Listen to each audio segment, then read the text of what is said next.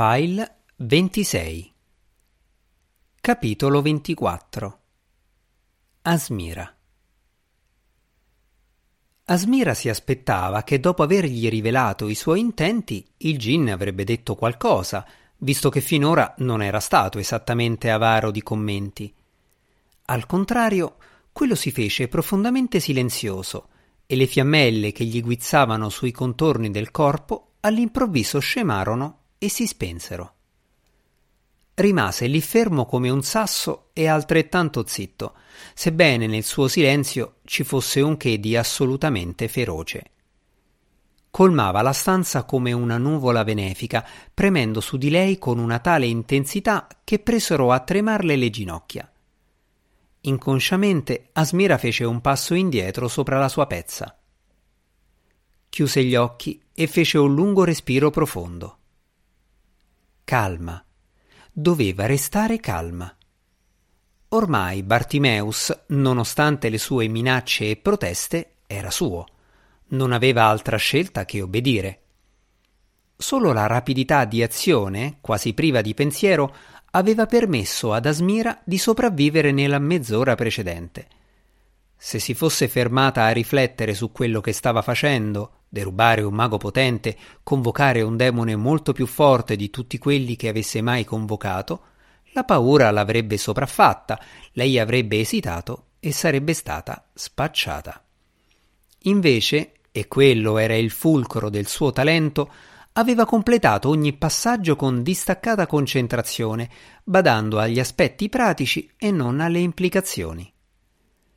La parte più dura, in effetti, era stata quella antecedente, l'attesa interminabile al tavolo del banchetto mentre Caba e molti altri dei sommi maghi avevano bevuto fino a perdere i sensi.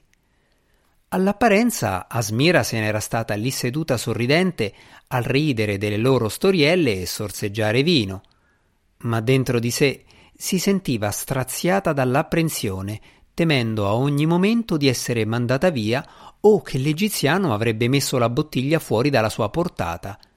Dietro il sorriso, Asmira avrebbe voluto gridare.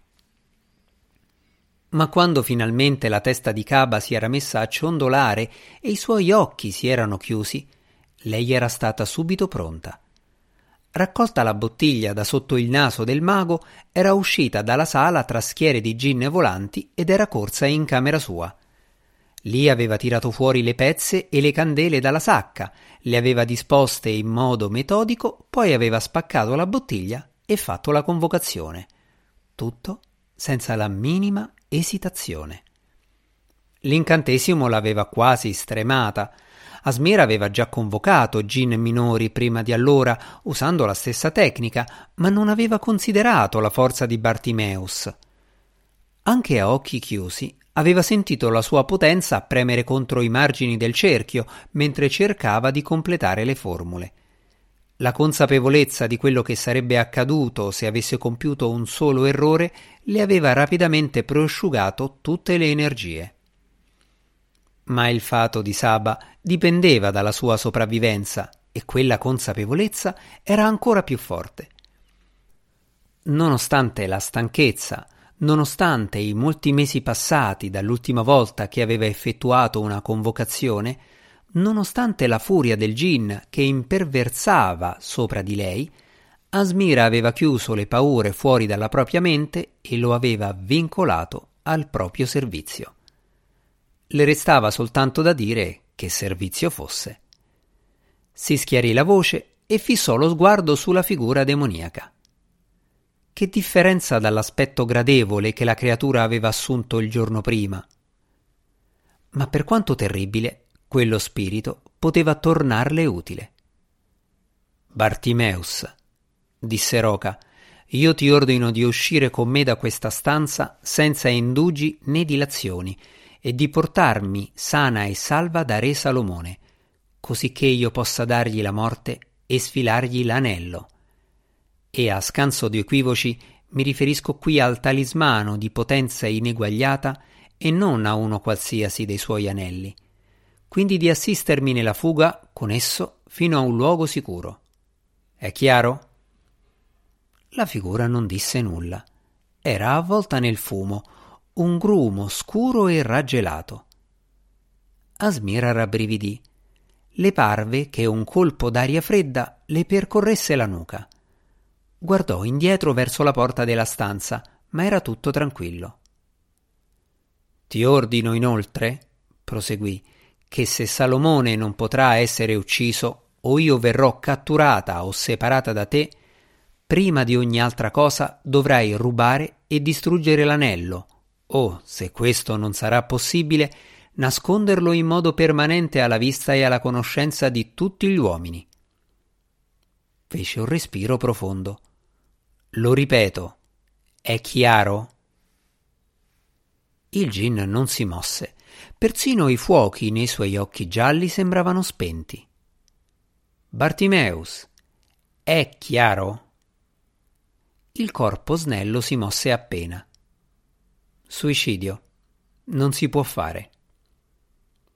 Sei uno spirito antico dotato di grandi risorse. Me lo hai detto tu stesso». «Rubare l'anello», disse a voce bassissima. «Uccidere Salomone? No, è un suicidio. Tanto vale che io mi butti giù per il gargarozzo di Caba o faccia un bagno nell'argento fuso. Tanto vale che io mi mangi a partire dai piedi o metta la testa sotto il di dietro di un elefante che si sta sedendo. Almeno sarebbe divertente per chi guarda. Tu mi stai mandando a morire». «È un rischio che corro anch'io», disse Asmira. «Ah, già, e questa è la cosa peggiore». Finalmente il demone dalla pelle rossa si mosse. Sembrava che si fosse un pochino ristretto e la brillantezza del suo colore era sbiadita. Girò leggermente la testa dall'altra parte, abbracciandosi come se sentisse freddo. «A te non importa di morire», disse, «anzi, quasi te lo aspetti. E se la pensi così riguardo a te stessa, non c'è molta speranza per uno dei tuoi schiavi, direi». «Non abbiamo tempo per discutere di questo, Bartimeus. Qui sono in gioco cose molto più grandi di te e di me». «Cose più grandi?» fece il demone con una risata cupa. «Oh, mi domando quali siano, sai?» proseguì interrompendo Asmira, che aveva iniziato a parlare. «Normalmente ai maghi non importa altro tranne che la loro ricchezza e la loro pancia, ma loro almeno hanno un forte senso di autoconservazione. L'idea di morire non gli piace più di quanto piaccia a me. Perciò quando mi mandano a fare un lavoro, raramente è un'azione suicida.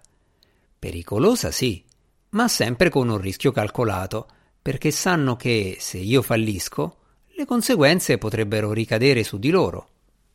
Ma tu?» Il demone fece un gran sospiro. «Tu no. Lo sapevo che un giorno avrei finito per incontrare qualcuno come te.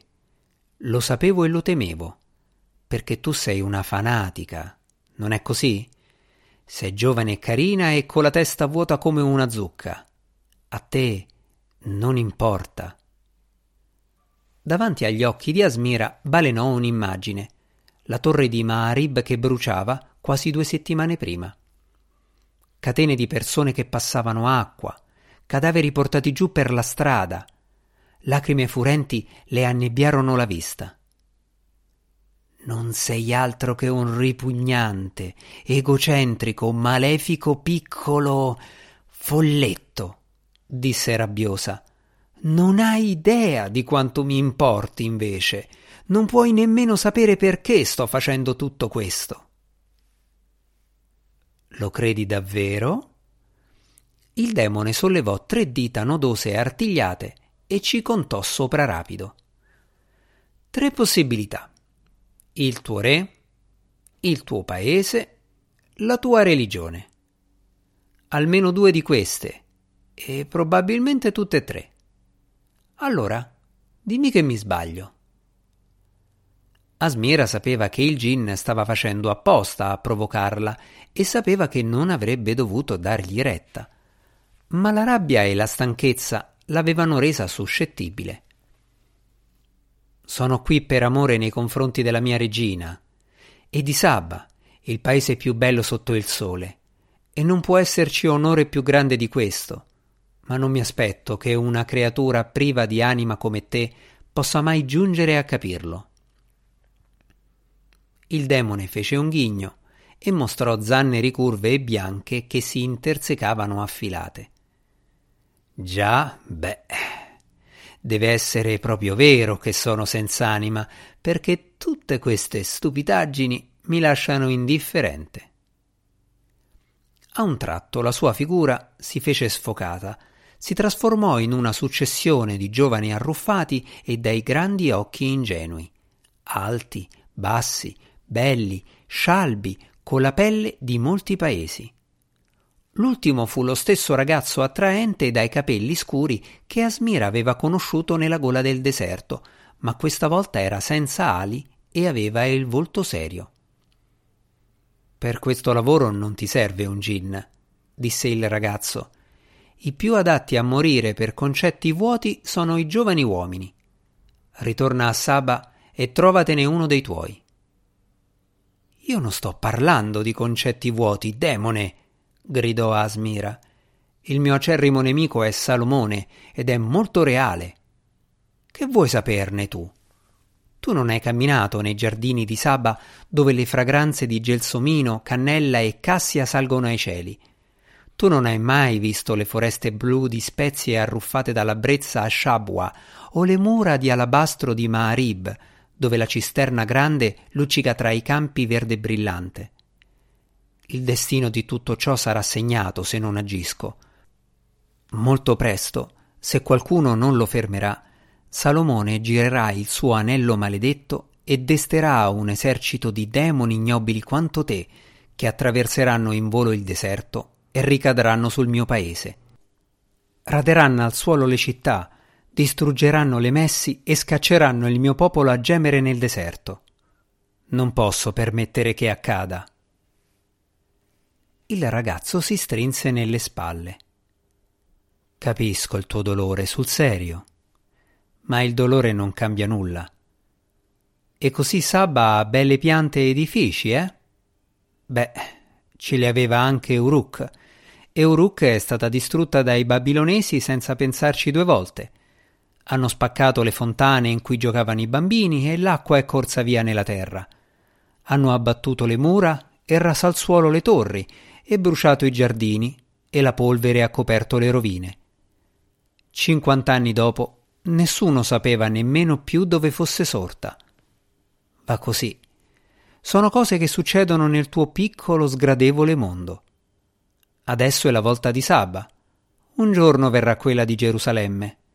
Guarda le cose sulla lunga prospettiva, come me, e sii felice. O altrimenti va avanti così e muori. Ma lasciami fuori da questa faccenda. Io con le vostre scaramucce non c'entro niente. C'entri e come? Disse Asmira crudele, ora che ti ho convocato. E allora convoca qualcun altro. La voce del gin si fece pressante. Perché scegliere me? Non c'è un solo buon motivo. Hai ragione, non ce n'è uno solo, ma molti. Tu conosci il palazzo di Salomone, sai com'è fatto e come funziona. Sai i nomi e la natura dei suoi guardiani, sei uno spirito potente e sei stato così stupido da dirmi il tuo nome qualche ora fa. Ti basta? Oh, davvero succinta, ringhiò il gin con gli occhi che erano quasi fessure infuocate, specialmente la parte sul nome. Se ripenso alle scene melodrammatiche che hai fatto per convincere Caba a lasciarmi andare... Faceva tutto parte del piano, non è così? Avevi saputo il mio nome e mi volevi libero e disponibile all'uso. Asmira scosse la testa. Questo non è vero. No. Faquarl aveva ragione. Sei una bugiarda. Avrei dovuto ucciderti quando ne avevo la possibilità. Io intendevo fare il lavoro da sola, gridò Asmira. Ma non ne ho più il tempo. Non ho accesso a Salomone. Nessuno lo vede mai tranne che al consiglio. Fra 2 giorni per Saba sarà finita. Mi serve aiuto, Bartimeus, e mi serve adesso. Quando quel mago rivoltante mi ha mostrato quel che aveva fatto di te, ne ho approfittato. Ti ho liberato, non dimenticartelo. Ti ho fatto un favore. Servimi questa volta soltanto e ti lascerò andare. Oh, questa volta soltanto? Solo per questo lavoretto impossibile? Uccidere Salomone? Rubare l'anello? Hai mai sentito parlare di Filottete? Ho sentito. Azzul? Visto. O qualunque altro spirito sciocco che ha cercato di distruggere il re? Il giovane parlava infervorato. Ascoltami. Caba ha per schiavo un marid, che per inciso è la sua ombra. Dagli un'occhiata quando ti starà torturando. Ho incontrato questo spirito qualche ora fa. Con lui non c'era partita. Mi ha usato per ripulire il pavimento. Se avesse avuto il raffreddore, mi avrebbe usato come fazzoletto. Quello era un marid solo, cioè niente rispetto a quello che può uscire dall'anello. Ragion per cui, disse Asmira, uccideremo Salomone stanotte. E ora non una sola parola di più. Il tempo stringe e abbiamo un mucchio di cose da fare. Il gin la fissò. È la tua ultima parola? Lo è. Muoviti. Molto bene. E a tutto a un tratto il ragazzo uscì dal suo cerchio ed entrò in quello di Asmira. All'improvviso le fu lì accanto. Asmira lanciò un grido e si frugò alla cintola, ma il gin fu più veloce. Le afferrò la mano mentre stava per chiudersi intorno a un pugnale. La presa era delicata, il tocco delle dita leggermente freddo. Asmira non riuscì a liberarsi. Il giovane sporse avanti la testa verso la sua. La luce delle candele si mosse sulla pelle dalle sembianze umane. Intorno a lui aleggiava un profumo leggero di lime e palissandro. Dietro i riccioli scuri dei capelli, nei suoi occhi d'oro, ardeva una luce. Le sue labbra stavano sorridendo. «Non c'è motivo di tremare», le disse. «Sai bene che se avessi potuto ti avrei già uccisa». Asmira fece un tentativo per liberarsi, sapendo che era inutile. «Stai lontano da me». Ma se devo salvarti la vita, devo starti vicino. Non tirarti indietro adesso. Mostrami il dorso della mano». Le sollevò il pozzo. Ispezionò brevemente la pelle mentre Asmira cercava di divincolarsi indignata. «Che cosa stai facendo?» gli disse. «Sto solo cercando 2 linee che si incrociano. C'è una confraternita di assassini che ha creato problemi da queste parti per anni. È il loro segno di riconoscimento. Ma vedo che non sei una di loro». Il giovane lasciò andare la mano e fece un ampio ghigno mentre lei si allontanava di un passo. «Ormai sarebbe già troppo tardi per sfoderare un pugnale, o sbaglio. Credevo dovessi essere veloce». «Basta!» La voce di Asmira era roca. «Portami da Salomone». «Sappiamo tutti e 2 che presto o tardi commetterai un errore», disse il gin, «e sappiamo tutti e 2 che io non aspetterò altro». Si voltò e le passò svelto davanti, diretto alla porta.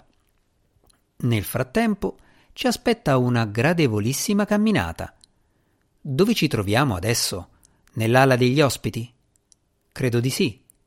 Gli appartamenti reali sono dall'altra parte del palazzo, il che vuol dire attraversare i giardini. Non ci sono molti guardiani assegnati ai giardini. Bene, disse Asmira. A confronto di tutti gli Afrit e Orla, i Kusarikku e gli uomini scorpione, i portatori di frusta e i ladri di pelle, le sentinelle di fiamma e terra e morte strisciante e tutti gli altri vari schiavi soprannaturali che si aggirano nel palazzo di Salomone con lo scopo specifico di trovare e far fuori idioti come noi, disse Bartimeus. Perciò arrivare ai suoi appartamenti sarà già di per sé interessante. Aprì la porta e sbirciò fuori nell'ombra del corridoio. Dopodiché, naturalmente, inizia il vero spasso. Niente ci ucciderà in questi prossimi 10 metri. È un fatto sensazionale che non durerà a lungo, credimi, perciò goditelo finché puoi.